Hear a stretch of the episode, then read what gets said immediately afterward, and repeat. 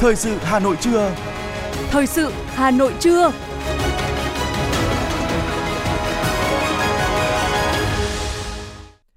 Kính chào quý vị.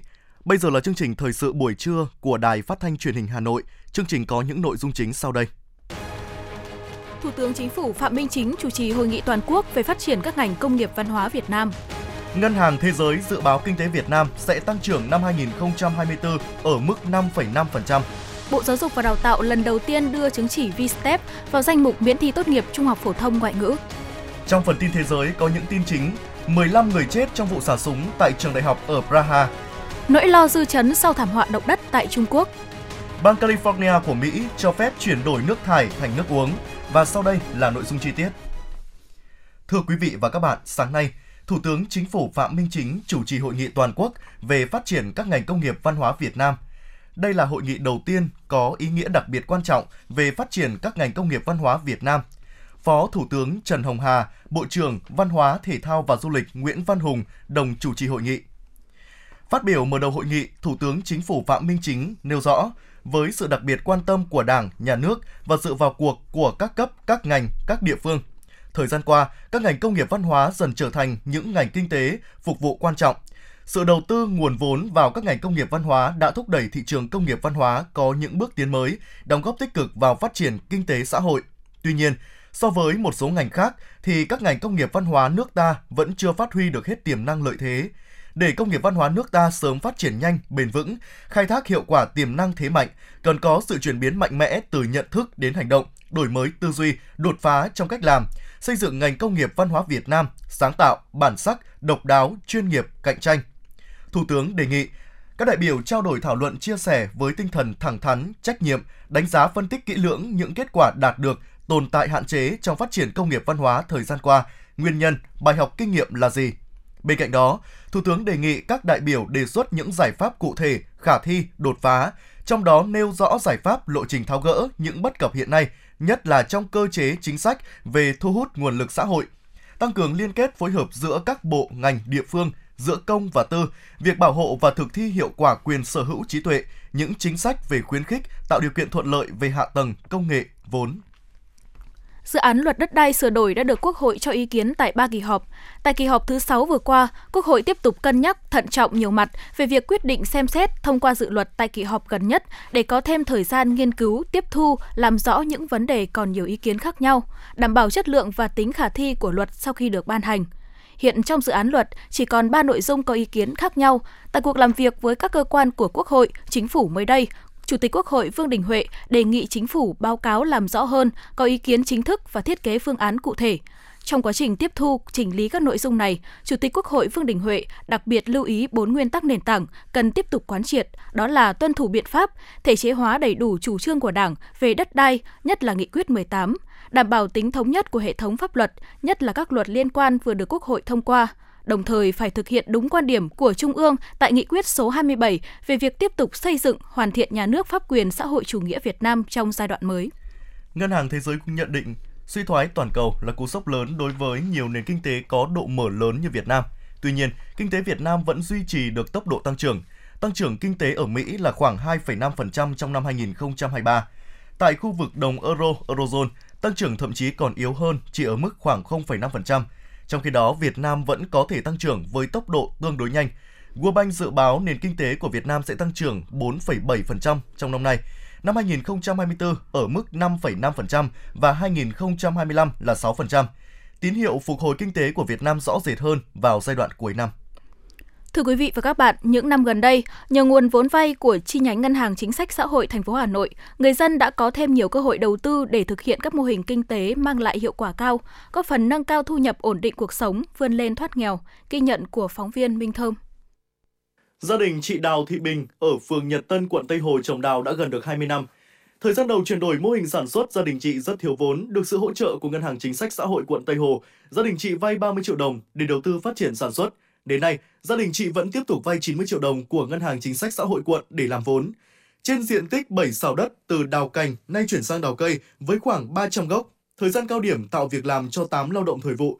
Nếu như trước kia, doanh thu của gia đình chỉ đạt khoảng ba trăm đến bốn trăm triệu đồng, thì nay đã tăng lên một tỷ đồng, chị Bình chia sẻ. cũng không biết nói thế nào cả, chỉ biết là gửi lời cảm ơn đến chính quyền và đã tạo điều kiện cho các nhà vườn nói chung và dành gia đình nhà mình nói riêng. Thì cũng từ cái vốn đấy thì mình đã phát triển được cái kinh tế của gia đình vào dạng khá, chứ không phải là là, là khó khăn trong cái hộ nghèo và hộ cận nghèo. Nhằm sử dụng hiệu quả nguồn vốn vay ưu đãi của Ngân hàng Chính sách Xã hội ủy thác qua các tổ chức chính trị xã hội, Hội Phụ nữ phường Nhật Tân, quận Tây Hồ đã tích cực rà soát hỗ trợ hội viên, hộ gia đình vay vốn trồng trọt buôn bán. Trong đó ưu tiên hội viên thuộc hộ cận nghèo theo chuẩn thành phố, hộ mới thoát nghèo, người khuyết tật. Nhờ nguồn vốn vay này, các hộ gia đình triển khai các mô hình sản xuất kinh doanh mang lại hiệu quả kinh tế cao. Ngoài ra, hội còn kết hợp với các ngành chức năng tổ chức nhiều lớp tập huấn về các mô hình phát triển kinh tế cho các hội viên, hộ gia đình. Bà Trần Thị Kim Ngọc, tổ trưởng tổ tiết kiệm vay vốn tổ bốn phường Nhật Tân, quận Tây Hồ cho biết. Ngân hàng Chính sách Xã hội đã tạo điều kiện cho các hội viên chúng tôi đã triển khai rất là tốt đến từng hội viên, và khi sử dụng vốn vay đấy chúng tôi cũng thường xuyên là đi kiểm tra những các cái sử dụng của hội viên là dùng có đúng mục đích không, thì thấy hoàn toàn là hội viên của chúng tôi sử dụng rất là tốt, có hiệu quả. Cũng giống như nhiều hộ gia đình được vay Ngân hàng Chính sách Xã hội, chị Nguyễn Thị Oanh ở thôn bảy, xã Trung Châu, huyện Đan Phượng khi mới làm nghề rau giá, vì không có nguồn vốn nên mỗi ngày chị chỉ làm vài ba nồi để bán ở chợ thôn. Sau khi được vay vốn của Ngân hàng Chính sách Xã hội huyện Đan Phượng thông qua Hội Liên hiệp Phụ nữ xã, gia đình chị đã mở rộng sản xuất với quy mô ba mươi đến bốn mươi nồi một ngày vào mùa đông, mùa hè thì năm mươi đến sáu mươi nồi, tương đương với mỗi ngày chị cung cấp ra thị trường từ năm đến sáu tạ rau giá. Vợ chồng chị tự đi chợ đổ buôn cho các cửa hàng trên địa bàn thành phố Hà Nội nên thu nhập của gia đình chị cũng khá. Mỗi tháng trừ chi phí chị thu về khoảng hai mươi triệu đồng. Chị Nguyễn Thị Oanh, thôn bảy, xã Trung Châu, huyện Đan Phượng cho biết. Tôi vay vốn của Ngân hàng Chính sách là từ, từ bắt đầu là bốn năm nay, tôi làm giá, làm giá xong thì những các thu nhập của hàng tháng là cũng được độ hai mươi bảy đến ba mươi triệu hàng trên hàng tháng. Mà cái vốn của ngân hàng vay là gia đình phát triển rất tốt. Theo đánh giá của các hội đoàn thể huyện Đan Phượng, việc triển khai cho vay vốn ưu đãi đã góp phần giúp cho huyện có bước phát triển tích cực về kinh tế xã hội. Từ khi có tín dụng ưu đãi, trật tự an toàn xã hội ở huyện ngày một tốt lên, tình cảm giữa hội viên, tổ chức chính trị xã hội ngày càng gắn bó hơn, đời sống người dân được cải thiện đáng kể. Bà Nguyễn Thị Thu Hương, Phó Giám đốc Ngân hàng Chính sách Xã hội huyện Đan Phượng cho biết. Thông qua tám cái chương trình tín dụng à, thực hiện ở Ngân hàng Chính sách thì cũng đã giải quyết việc làm cho à, khoảng hai nghìn chín trăm năm mươi bảy lao động, để cho vay các hộ nghèo, hộ cận nghèo, học sinh sinh viên, và chương trình cho vay nước sạch vệ sinh môi trường. Thực hiện cái mục tiêu là kiểm soát linh hoạt và có hiệu quả thì Ngân hàng Chính sách cũng đã triển khai ngay từ những cái tháng đầu năm. Thì cái mục tiêu tăng trưởng của chúng tôi thì cái nguồn vốn tăng trưởng khoảng từ mười đến mười hai phần trăm, tăng trưởng dư nợ từ mười hai đến mười bốn phần trăm. Từ những hiệu quả trên có thể thấy nguồn vốn chính sách xã hội không chỉ là nguồn lực giúp các hộ gia đình mở rộng sản xuất, phát triển kinh doanh, ổn định cuộc sống, mà còn là công cụ, là giải pháp góp phần phát triển kinh tế xã hội của thủ đô, đồng thời thực hiện tốt các mục tiêu, nhiệm vụ về giảm nghèo nhanh và bền vững, tạo việc làm, xây dựng nông thôn mới và bảo đảm an sinh xã hội. Thời gian tới, chi nhánh Ngân hàng Chính sách Xã hội thành phố Hà Nội và các đơn vị Ngân hàng Chính sách Xã hội quận, huyện, thị xã sẽ tập trung xây dựng hoạt động tín dụng chính sách, phát triển theo hướng ổn định và bền vững, đủ năng lực triển khai thực hiện các chương trình tín dụng ưu đãi đối với các đối tượng chính sách khác trên địa bàn, luôn bám sát chương trình, định hướng và mục tiêu phát triển kinh tế xã hội, đảm bảo đáp ứng nhu cầu vay vốn cho một trăm phần trăm hộ cận nghèo và các đối tượng chính sách có nhu cầu và đủ điều kiện thực hiện tiếp cận sản phẩm dịch vụ của Ngân hàng Chính sách Xã hội.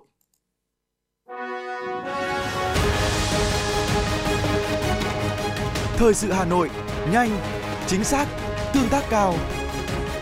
Thời sự Hà Nội, nhanh, chính xác, tương tác cao.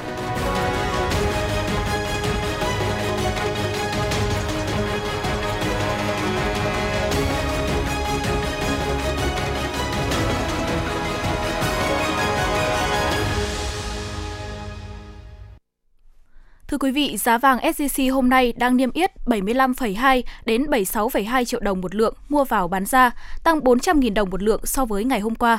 Công ty vàng bạc đá quý Sài Gòn ét gi xê niêm yết mua vào bảy mươi lăm phẩy hai triệu đồng một lượng, giá bán ra là bảy mươi sáu phẩy hai triệu đồng một lượng, cùng tăng bốn trăm nghìn đồng một lượng giá mua vào và bán ra so với cuối phiên trước. Chênh lệch giá bán vàng đang cao hơn giá mua là một triệu đồng một lượng. Tập đoàn Doji niêm yết giá vàng mua vào bán ra là bảy mươi lăm đến bảy mươi sáu triệu đồng một lượng, tăng ba trăm năm mươi nghìn đồng một lượng giá mua vào và tăng ba trăm nghìn đồng một lượng giá bán ra so với cuối phiên giao dịch ngày hôm qua. Chênh lệch giá mua bán vàng tại Doji tạm thời đang ở mức một triệu đồng một lượng. Năm hai nghìn không trăm hai mươi ba, hoạt động du lịch của cả nước có sự phục hồi mạnh mẽ, gặt hái được nhiều kết quả tích cực. Tổng số khách du lịch quốc tế ước đạt mười hai triệu năm trăm nghìn lượt, vượt chỉ tiêu đặt ra từ đầu năm là tám triệu lượt và đạt mục tiêu đã điều chỉnh mười hai phẩy năm đến mười ba triệu lượt của năm. Năm hai nghìn không trăm hai mươi ba, Cục Du lịch vinh dự được nhận danh hiệu Cơ quan Quản lý Du lịch hàng đầu châu Á lần thứ tư. Tại lễ trao giải thưởng toàn cầu, Việt Nam được Tổ chức Giải thưởng Du lịch Thế giới vinh danh là điểm đến di sản hàng đầu thế giới. Nhiều điểm đến doanh nghiệp du lịch Việt Nam đã nhận được các hạng mục giải thưởng danh giá khác. Bảo hiểm xã hội thành phố Hà Nội cho biết, ngành vừa ban hành công văn hướng dẫn chi trả lương hưu, trợ cấp bảo hiểm xã hội tháng một và tháng hai năm hai nghìn không trăm hai mươi tư. Theo đó, người nghỉ hưu sẽ nhận liền hai tháng lương hưu, trợ cấp bảo hiểm xã hội tháng một và tháng hai vào kỳ chi trả lương hưu của tháng một. Mức chi trả lương hưu trợ cấp bảo hiểm xã hội tháng hai bằng mức chi trả của tháng một. Thời gian chi trả tập trung chủ yếu từ ngày năm đến ngày chín tháng một năm hai nghìn không trăm hai mươi tư qua hai hình thức là tài khoản cá nhân, thẻ a tê em hoặc nhận trực tiếp tại các điểm chi trả. Đối với trường hợp nghỉ hưởng chế độ sau đợt chi trả tháng một năm hai nghìn không trăm hai mươi tư, người hưởng sẽ nhận lương hưu trợ cấp bảo hiểm xã hội bổ sung trong ngày một tháng hai năm hai nghìn không trăm hai mươi tư. Còn những trường hợp nghỉ hưởng chế độ sau đợt chi trả lương tháng một năm hai nghìn không trăm hai mươi tư, người hưởng sẽ nhận bổ sung tại các bưu cục từ ngày một tháng hai năm hai nghìn không trăm hai mươi tư đến ngày hai mươi tư tháng hai năm hai nghìn không trăm hai mươi tư, trừ các ngày lễ Tết. Bộ Giáo dục và Đào tạo đưa chứng chỉ vê ét tê e pê vào danh mục miễn thi tốt nghiệp trung học phổ thông ngoại ngữ. Theo dự thảo sửa đổi, bổ sung quy chế thi tốt nghiệp trung học phổ thông vừa được Bộ Giáo dục và Đào tạo công bố, thí sinh có chứng chỉ ngoại ngữ tiếng Anh bậc ba theo khung năng lực ngoại ngữ sáu bậc dùng cho Việt Nam vê ét tê e pê sẽ được miễn thi ngoại ngữ trong xét công nhận tốt nghiệp trung học phổ thông. Đơn vị cấp chứng chỉ là các đơn vị tổ chức theo quy chế thi đánh giá năng lực ngoại ngữ theo khung năng lực ngoại ngữ sáu bậc dùng cho Việt Nam hiện hành. Đây là lần đầu tiên Bộ Giáo dục và Đào tạo đưa chứng chỉ ngoại ngữ tiếng Anh bậc ba theo khung năng lực ngoại ngữ sáu bậc dùng cho Việt Nam vào danh mục chứng chỉ áp dụng miễn thi cho học sinh trong kỳ thi tốt nghiệp trung học phổ thông. Thưa quý vị và các bạn, Montessori là tên phương pháp giáo dục hiện đại bằng việc hỗ trợ trẻ học tập thông qua các giáo cụ trực quan như tranh ảnh, biểu đồ, sơ đồ lớn, loa, phim ảnh. Khác với phương pháp giáo dục truyền thống, phương pháp Montessori lấy trẻ làm trọng tâm và chú trọng khai thác các tiềm năng sẵn có. Ngoài ra, phương pháp này còn có các nguyên tắc giáo dục độc đáo riêng, góp phần làm nên sự khác biệt của nó với phương pháp giáo dục truyền thống. Phóng viên Thời sự phản ánh. Khi các bạn chơi xong thì các bạn có thể nhờ cô giáo một lại hay lại cho chúng mình nhé. Một dọc Montessori của các con lớp mẫu giáo trường mầm non Lương Thế Vinh, huyện Ba Vì. Hôm nay các con được học cách sâu hạt vòng. Nếu nhìn sơ qua, đây có vẻ là giờ học sâu đồ vật khác nhau với những khối lập phương, vòng tròn, những khối tròn luồn co que thẳng đứng và nằm ngang. Nhưng thực chất nó còn kích thích các giác quan của trẻ, cho phép rèn luyện khả năng phối hợp một cách chính xác, trợ giúp cho trẻ thêm độ chính xác của các động tác và hoạt động của các ngón tay. Trẻ là người trực tiếp cầm nắm các giáo cụ để đặt vào vị trí thích hợp. Một dọc Montessori kéo dài khoảng ba mươi phút, thì phần hướng dẫn của giáo viên rất ngắn gọn, trong chừng từ ba đến năm phút, còn lại thời gian để các con chủ động thực hành. Tôn trọng tính độc lập của mỗi cá tính, cô giáo Montessori có vai trò quan sát và trợ giúp khi nhận được tín hiệu từ chính các con. Cô Đặng Thị Hạnh, trường mầm non Lương Thế Vinh chia sẻ. Tôi cũng triển khai đưa phương pháp Montessori về. Với phương pháp này tôi đã ứng dụng thành công ở cái độ tuổi là mười tám đến hai mươi tư tháng. Thì tôi đã thấy là trẻ có nhiều tiến bộ về phát triển vận động tinh, trẻ cầm, nắm và rất là thao tác rất là nhanh. Và từ đó cũng rèn luyện tính cách cho trẻ như sự kiên trì, sự khám phá, sự thông minh của trẻ, sự sáng tạo. Trẻ rất là tư duy. Với cái phương pháp Montessori thì tôi khẳng định là trẻ có một mức độ vượt trội rất là nhanh ạ. Lấy trẻ làm trung tâm, mỗi việc làm hay hành động của trẻ đều được giáo viên quan sát tỉ mỉ, nắm bắt để hiểu trẻ đang phát triển trong giai đoạn nào. Và muốn quan sát cũng như hiểu đúng, giáo viên theo phương pháp Montessori tại trường mầm non Shining Star thường xuyên được tập huấn về chuyên môn nghiệp vụ. Giáo viên thay vì tiếp thu kiến thức thụ động, thì tại đây họ được sáng tạo, chủ động thuyết trình, chủ động thực hiện ý tưởng thiết kế các giáo cụ trực quan và nhiều các hoạt động ý nghĩa khác. Tiến sĩ Trần Thị Thương Hiền, giáo viên Montessori, trường mầm non Shining Star, quận Tây Hồ cho biết. Để mà đi tìm cũng loay hoay, cũng chăn trở, cũng tìm đã trải qua rất nhiều các cái phương pháp giáo dục, từ Steiner cho đến những cái phương pháp tiên tiến. Và cuối cùng thì tôi cũng nhận ra là Montessori là một cái phương pháp gần gũi và nó đảm bảo các cái mục tiêu phát triển giáo dục đồng nhất với cái mục tiêu phát triển giáo dục của Việt Nam. Cái khó khăn thứ nhất ấy ạ, là cái đầu tư cho cái cái lớp học Montessori nó quá là đắt đỏ. Hai nữa là việc mà đào tạo giáo viên nó quá là mất nhiều thời gian. Thế và có rất nhiều thứ khi mà thực hiện phương pháp này cần phải cam kết, đó là việc chuyển hóa con người. Học tại ngôi trường áp dụng phương pháp Montessori, trẻ ở trường mầm non Shining Star, quận Tây Hồ được tìm hiểu về các lĩnh vực như toán học, ngôn ngữ, thực hành cuộc sống, giác quan, địa lý, khoa học, lịch sử, nghệ thuật, âm nhạc, vận động bằng hai ngôn ngữ, tiếng Việt và tiếng Anh theo cách tự nhiên nhất. Trẻ lĩnh hội kiến thức thông qua các giáo cụ quy chuẩn được thiết kế riêng biệt dưới sự hướng dẫn của giáo viên. Đây là tiền đề tốt để phát huy trí thông minh và tiếp nhận kiến thức trong các giai đoạn phát triển sau này. Lê Thị Nga, Phó trưởng phòng Giáo dục và Đào tạo quận Tây Hồ, nói. Đây là một phương pháp mà Shining Star lựa chọn cũng rất là phù hợp, và phương pháp này thì đã được riêng trường Shining Star đã được Bộ Giáo dục công nhận là trường được cung cấp cái phương pháp giáo dục này trong việc đào tạo bồi dưỡng giáo viên cũng như là cung cấp cho tất cả các trường mầm non có nhu cầu trên địa bàn toàn quốc. Thì Shining Star cũng đã hỗ trợ rất nhiều trong việc đào tạo bồi dưỡng giáo viên cũng như là cung cấp một cái môi trường giáo dục rất là hoàn thiện, toàn diện. Montessori A M I là phương pháp giáo dục trẻ em duy nhất trên thế giới tập trung vào việc học qua cảm giác, qua kho giáo cụ trực quan đồ sộ. Mọi rào cản hay nguyên tắc đều bị phá bỏ. Trong lớp học Montessori, mỗi một đứa trẻ đều được tự quyết định bài học của chính mình, học cái gì, bao nhiêu lâu với tốc độ như thế nào. Chỉ có tự do và tôn trọng mới là điều kiện để trẻ khai mở tối đa tiềm năng của mình mà không cần ai ép buộc. Triết lý giáo dục này của Montessori cũng chính là điều mà nhiều ngôi trường đang thực hiện và như những ai quan tâm đến giáo dục trẻ em luôn hướng tới. Để mỗi trẻ em tại ngôi trường này được hưởng môi trường giáo dục đầy yêu thương và là những em bé trưởng thành trong hạnh phúc.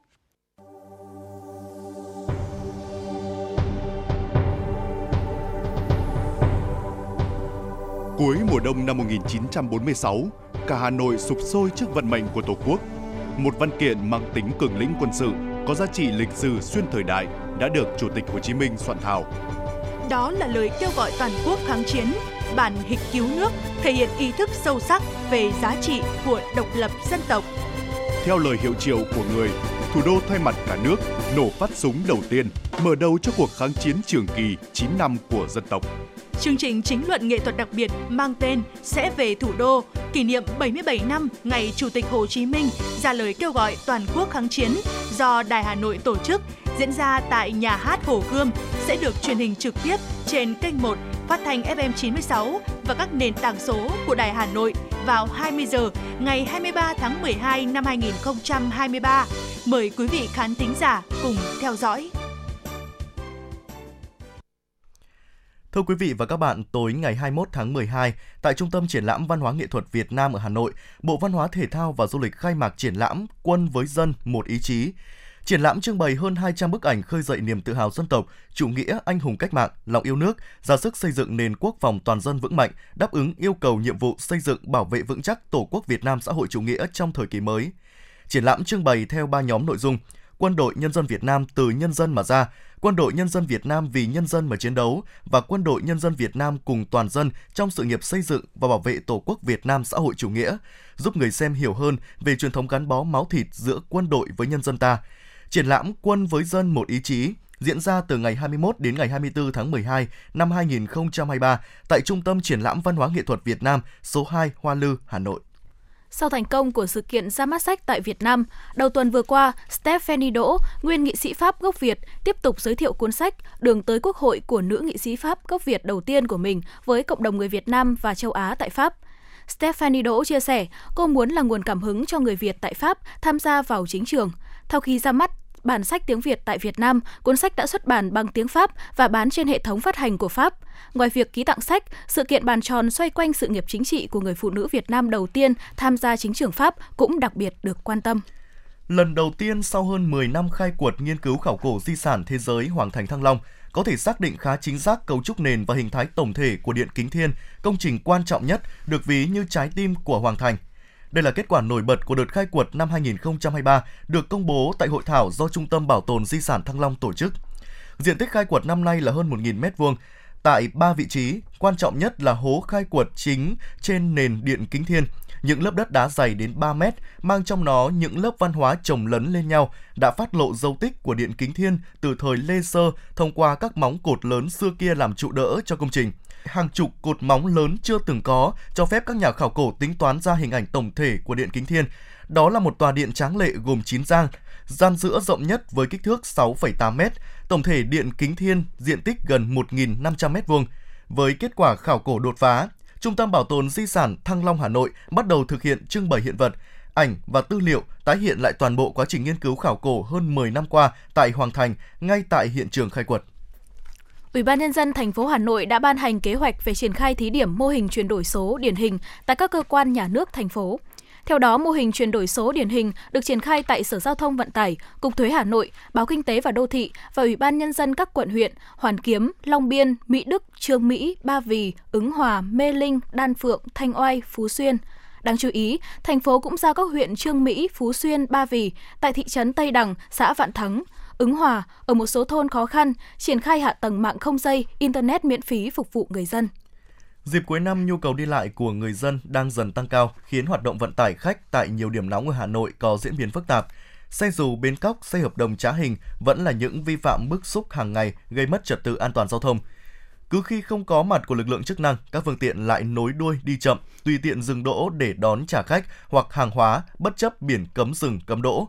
Hàng ngày, nhiều lực lượng vẫn liên tục xử phạt, nhưng cứ tuần tra kiểm soát là phát hiện nhiều xe khách tuyến cố định và xe hợp đồng vi phạm. Xuất bến xe ít khách nên uh, biết là có thể sẽ bị xử lý, nhưng nhiều tài xế vẫn cố tình cho xe dừng đỗ để nhận hàng hóa và đón khách. Dù thời gian qua lực lượng chức năng đã kiểm soát giải tỏa được nhiều tụ điểm xe dù bến cóc, nhưng tại một số tụ điểm khác, vi phạm vẫn diễn ra hàng ngày. Thống kê chỉ trong ba tháng gần đây, Thanh tra Sở Giao thông Vận tải Hà Nội đã xử lý gần bốn nghìn ba trăm trường hợp xe khách tuyến cố định và xe khách hợp đồng vi phạm.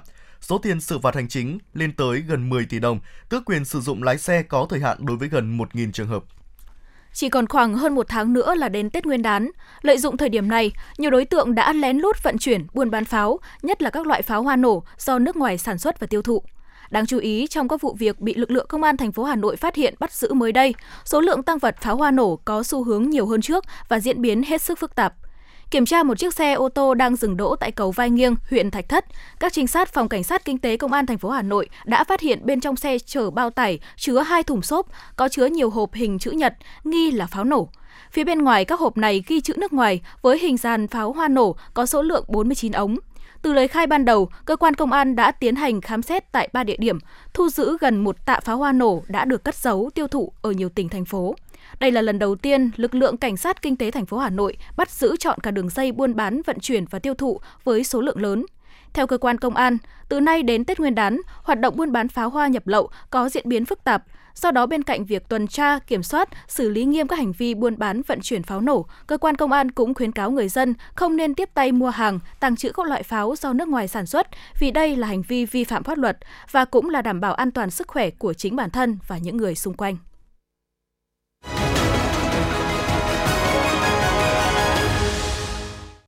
Xin chuyển sang phần tin thế giới. Một vụ xả súng tại trường đại học Charles ở Praha chiều ngày hai mươi mốt tháng mười hai đã khiến cho mười lăm người thiệt mạng và hàng chục người bị thương.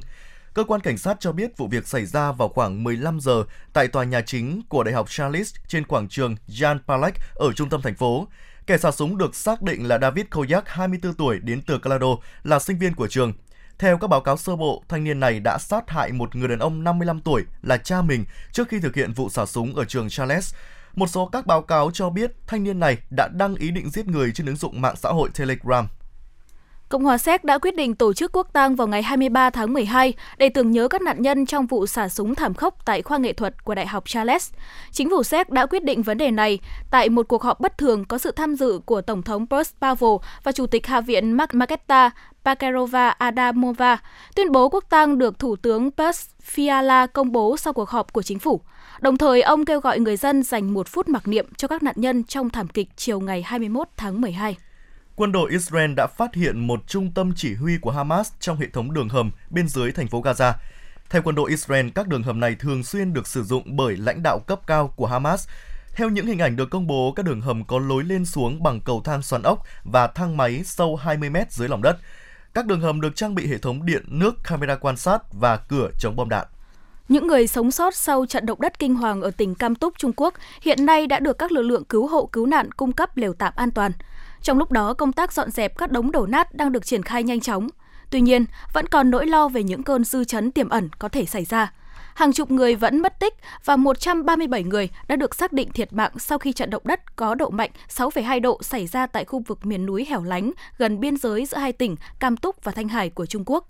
Xen giữa những đống đổ nát là các căn lều tạm được dựng lên lấy chỗ cho người dân tránh trú. Một số người quay về lại nhà của họ, dù lo sợ những cơn dư chấn sẽ khiến các vết nứt trên tường to hơn và ngôi nhà có thể sẽ đổ sập bất cứ lúc nào. Sự âu lo càng thêm nặng nề hơn khi mùa đông về với nền nhiệt gần xuống mức không độ, liên tục kéo dài. Thưa quý vị, thay vì thưởng cuối năm dựa trên hiệu quả công việc, một công ty Trung Quốc đã thúc đẩy nhân viên chăm chỉ tập thể dục để lĩnh thưởng. Công ty giấy Dongpo Quảng Đông ở tỉnh Quảng Đông, Trung Quốc gần đây đã thu hút sự chú ý khi thay thế chế độ thưởng cuối năm dựa trên hiệu suất truyền thống bằng thành tích thể thao.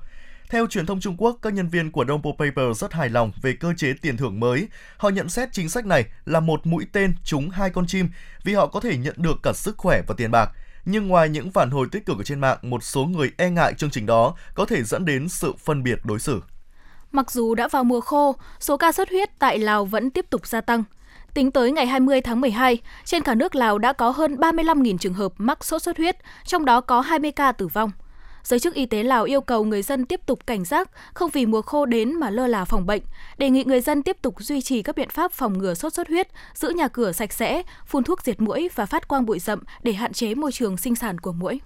Giới chức bang California, Mỹ đã bật đèn xanh cho việc áp dụng công nghệ tiên tiến để chuyển đổi nước thải thành nước uống tinh khiết, có thể uống trực tiếp. Công nghệ có khả năng tái chế nước thải cho nhu cầu tiêu dùng của con người đã giành được sự tín nhiệm lớn hơn trong những năm gần đây, trong bối cảnh chính quyền và người dân tại bang California phải đối mặt với chu kỳ hạn hán ngày càng tồi tệ do tình trạng biến đổi khí hậu. Công nghệ lọc nước thải trên tương tự như công nghệ được sử dụng trong quá trình chuyển đổi nước mặn thành nước ngọt. Tuy nhiên, việc tái chế nước thải được đánh giá là thân thiện với môi trường hơn, theo đó giúp giảm lượng chất thải đổ vào sông và đại dương, đồng thời tránh gây hại cho sinh vật biển. Thông tin từ chính quyền thành phố Moscow cho biết, thành phố không có kế hoạch bắn pháo hoa và đêm giao thừa và Giáng sinh. Trong cuộc trao đổi với báo chí, bà Tamara Florova, Phó Chủ tịch Duma Quốc gia, tức Hạ viện Nga cho biết, bà ủng hộ việc cấm bắn pháo hoa chúc mừng năm mới ở những nơi công cộng và gần các tòa nhà dân cư, cũng như cấm hoàn toàn việc sử dụng pháo hoa vào dịp lễ ở các khu vực giáp Ukraine. Năm ngoái, thủ đô Moscow cũng hạn chế tổ chức bắn pháo hoa vào dịp năm mới. Quyết định được đưa ra sau khi tiến hành cuộc bỏ phiếu mang tên Công dân tích cực với khoảng ba trăm nghìn người dân bày tỏ ý kiến của mình.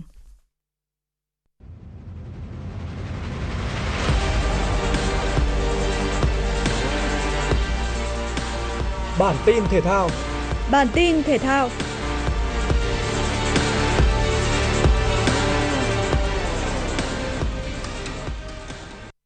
Theo bảng xếp hạng bóng chuyền nữ thế giới tháng mười hai năm hai không hai ba cập nhật ngày hai mươi tháng mười hai, đội tuyển bóng chuyền nữ Việt Nam chính thức kết thúc năm hai không hai ba với vị trí thứ ba mươi chín. Xét riêng tại châu Á, bóng chuyền nữ Việt Nam đứng trong top năm. Các cô gái Việt Nam đã vượt qua Hàn Quốc với chỉ vỏn vẹn một phẩy một điểm trên bảng xếp hạng. Trong khi đó, bóng chuyền nam Việt Nam kết thúc năm hai không hai ba với thứ hạng sáu mươi. Xét riêng tại châu Á, bóng chuyền nam Việt Nam đứng thứ mười một. Với số điểm chung cuộc là năm mươi bảy phẩy chín điểm, bóng chuyền nam Việt Nam chấp nhận nằm ngoài top mười châu Á khi kém đội tuyển xếp ngay trên là Kazakhstan chỉ không phẩy không một điểm. Theo cập nhật mới nhất từ trang thống kê Transfer Market, hàng loạt cầu thủ Manchester United đã bị rớt giá sau quãng thời gian câu lạc bộ này thi đấu không tốt ở cả Premier League và Champions League. Mason Mount và Anthony là hai cầu thủ bị xuống giá mạnh nhất. Thời điểm mới về Quỷ Đỏ, Mount được định giá sáu mươi triệu euro, nhưng giờ đây chỉ còn có giá bốn mươi lăm triệu euro. Trong khi Anthony từng có giá năm mươi triệu euro nhưng lại tiêu tốn gần một trăm triệu euro của Manchester United để đưa về, giờ đây cũng chỉ được định giá ba mươi lăm triệu euro. Ngoài ra, đội hình của Quỷ Đỏ còn có một số cầu thủ bị rớt giá khác như Bruno Fernandes, bảy mươi lăm triệu euro còn bảy mươi triệu euro, Marcus Rashford, bảy mươi lăm triệu euro chỉ còn bảy mươi triệu euro, Rafael Varane, ba mươi lăm triệu euro chỉ còn hai mươi lăm triệu euro, Casemiro, bốn mươi triệu euro giờ chỉ còn ba mươi triệu euro. Dù có nhiều cầu thủ bị rớt giá nhưng đội hình của Manchester United vẫn có tổng giá trị bảy trăm chín mươi lăm phẩy hai triệu euro, nằm trong top đầu tại giải Ngoại hạng Anh. Trong chưa đầy hai mươi trận tại Inter Miami, Lionel Messi đã đóng góp mười một bàn thắng và thực hiện năm đường kiến tạo. Ngoài tác động về mặt thể thao, việc cầu thủ ba mươi sáu tuổi đến em lờ ét còn tạo ra tác động kinh tế to lớn. Kể từ khi có sự xuất hiện của anh, Inter Miami đã tăng gấp đôi thu nhập và kiếm về một trăm hai mươi triệu đô la Mỹ. Việc anh đến em lờ ét đã tạo ra một cuộc cách mạng toàn diện trong giải bóng đá Hoa Kỳ, đặc biệt là khi giúp Inter Miami giành được League Cup. Tác động của Messi đến truyền thông cũng cực kỳ khổng lồ, từ chỉ một trăm tám mươi nghìn người theo dõi trên Instagram, giờ đây Inter Miami đã có hơn mười lăm triệu lượt theo dõi. Hợp đồng của Lionel Messi với Inter Miami có thời hạn đến năm hai nghìn không trăm hai mươi lăm với mức lương sáu mươi triệu đô la Mỹ một năm, giúp anh là một trong những vận động viên được trả lương cao nhất trên toàn nước Mỹ. Đài khí tượng thủy văn khu vực Đồng bằng và Trung du Bắc Bộ cho biết, chiều nay Hà Nội giảm mây, có lúc hứng nắng, nhiệt độ tăng, mức cao nhất là từ mười sáu đến mười chín độ C. Do nằm sâu trong khối không khí lạnh nên đêm nay và ngày mai, nhiệt độ tại thành phố Hà Nội tiếp tục giảm thêm khoảng một độ, mức thấp nhất ban đêm và sáng sớm phổ biến từ chín đến mười một độ C. Các huyện Sóc Sơn, Mê Linh, Đông Anh, Ba Vì và thị xã Sơn Tây từ tám đến mười độ C. Quý vị và các bạn vừa nghe chương trình thời sự của Đài Phát thanh Truyền hình Hà Nội, chỉ đạo nội dung Nguyễn Kim Khiêm, chỉ đạo sản xuất Lê Ánh Mai, cố vấn chương trình Uông Ngọc Dậu, chịu trách nhiệm tổ chức sản xuất Lê Xuân Luyến, chịu trách nhiệm kỹ thuật Phạm Lê Minh, tổ chức sản xuất Kim Oanh cùng các phát thanh viên Võ Nam, Lưu Hoài, kỹ thuật viên Quang Ngọc phối hợp thực hiện. Thân ái chào tạm biệt.